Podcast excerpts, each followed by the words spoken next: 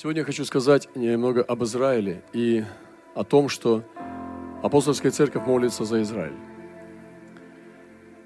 И вы знаете, что признак апостольской церкви, если вы покажете какое-то любое апостольское движение, будь то в Азии, в Африке, на севере, на юге, на востоке и западе, если вы назовете это апостольским, есть одно знамение, как я узнаю, апостольское оно или нет. Я спрошу, а что у вас с Израилем? И даже если в какой-то начальной стадии у них нет ничего в Израиле, нет служения, нету, э, может быть, своих людей и так далее, может быть, даже они не ездили туда ни разу и не знают много о нем, но они обязательно будут соединены в духе и будут иметь откровение об Израиле, которое будет как минимум выражаться в молитве за Израиль, в регулярной, в постоянной молитве за Израиль.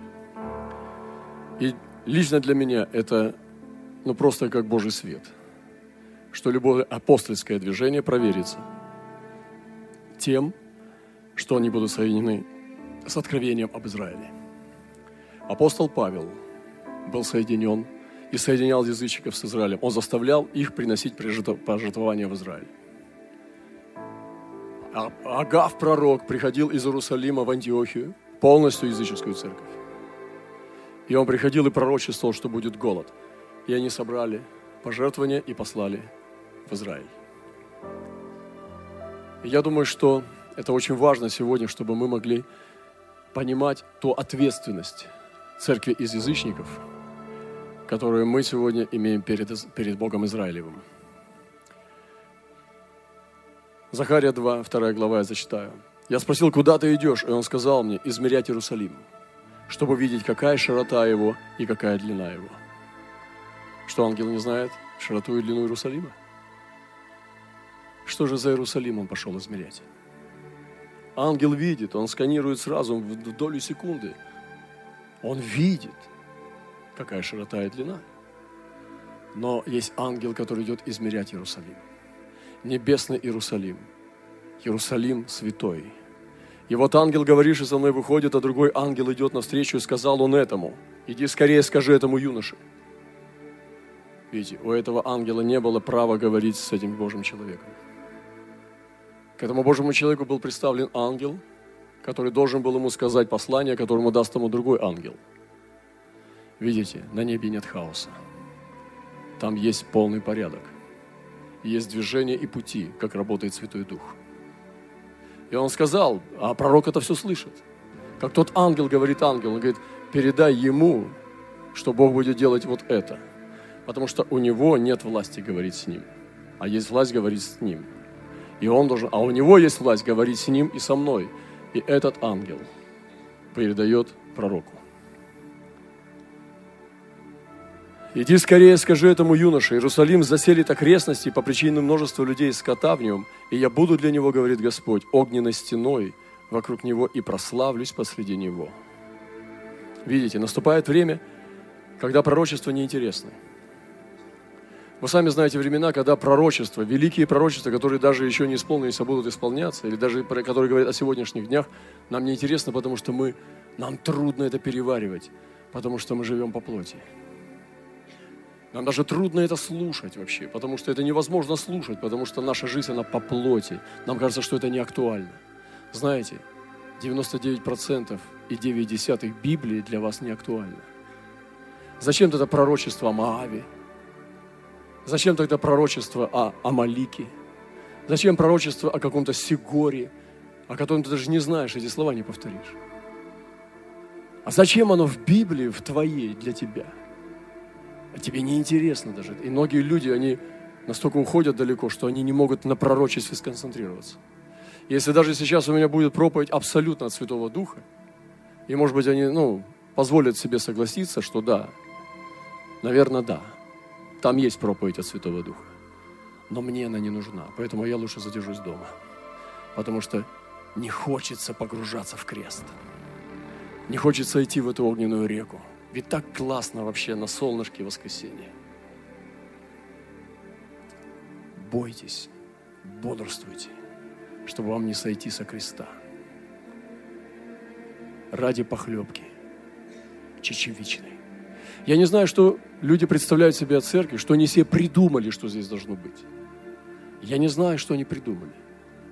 Как они здесь себя должны чувствовать. Я знаю одно, что в церкви должен звучать Божий голос.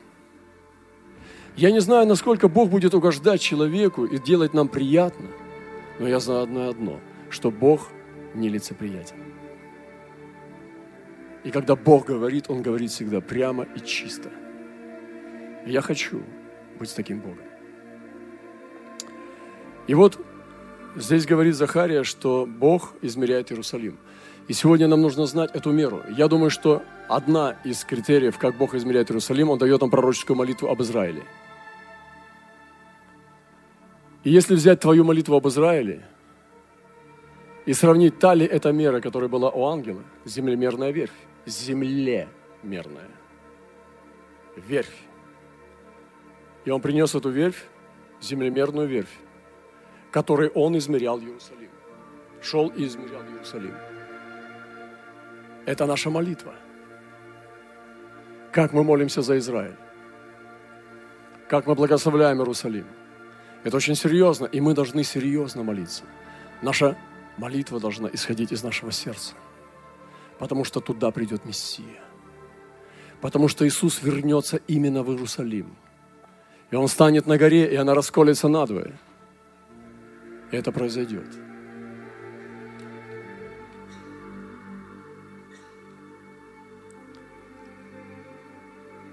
Истину говорю вам во Христе, не лгу, пишет апостол.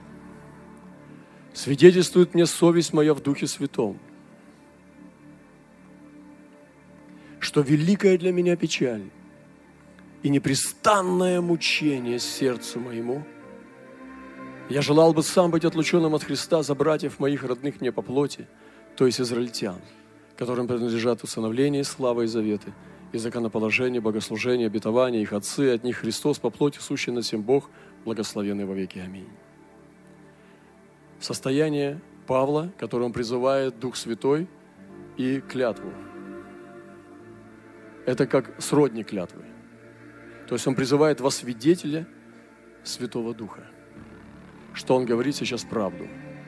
Свидетельствует мне совесть моя в Духе Святом, что великая для меня печаль и непрестанное мучение сердцу моему.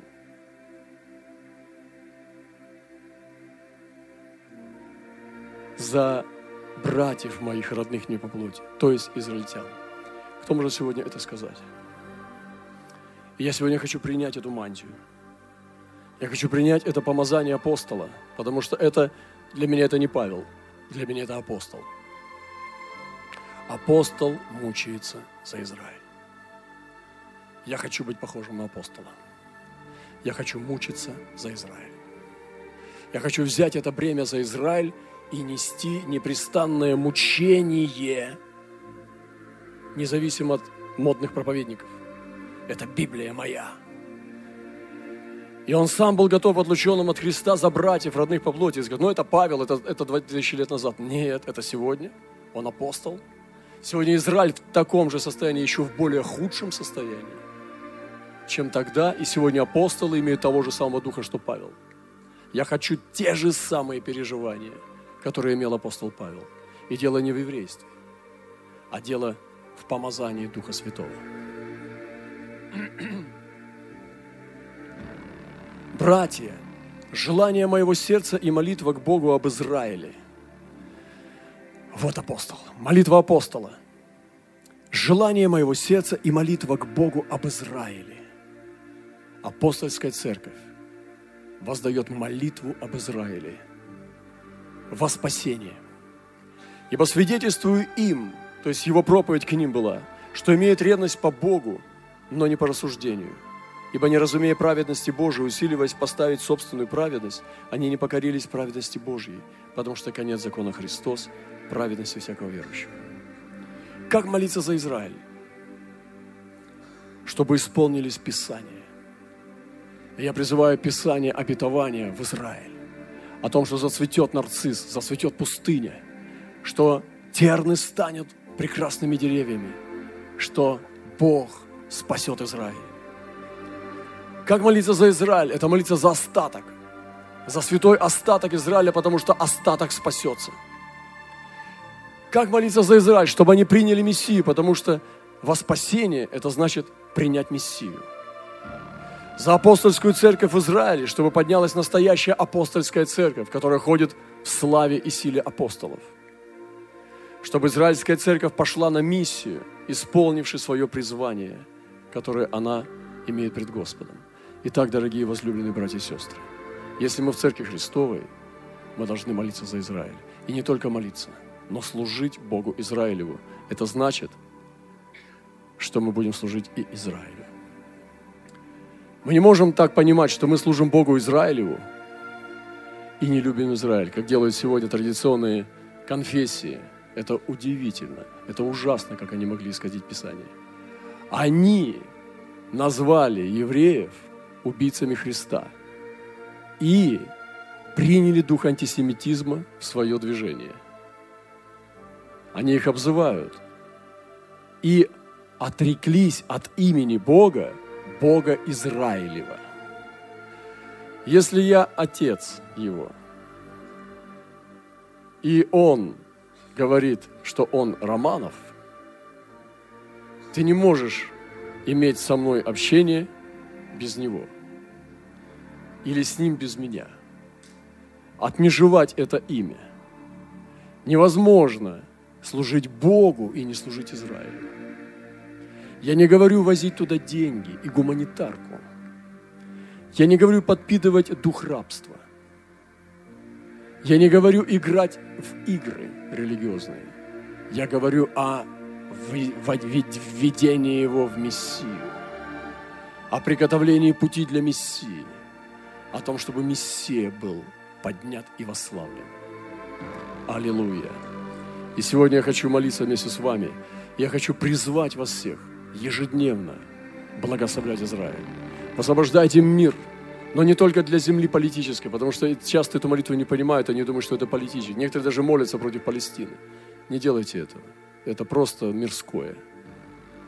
Я не подвязаюсь за все правительство, за все дела, которые они там делают.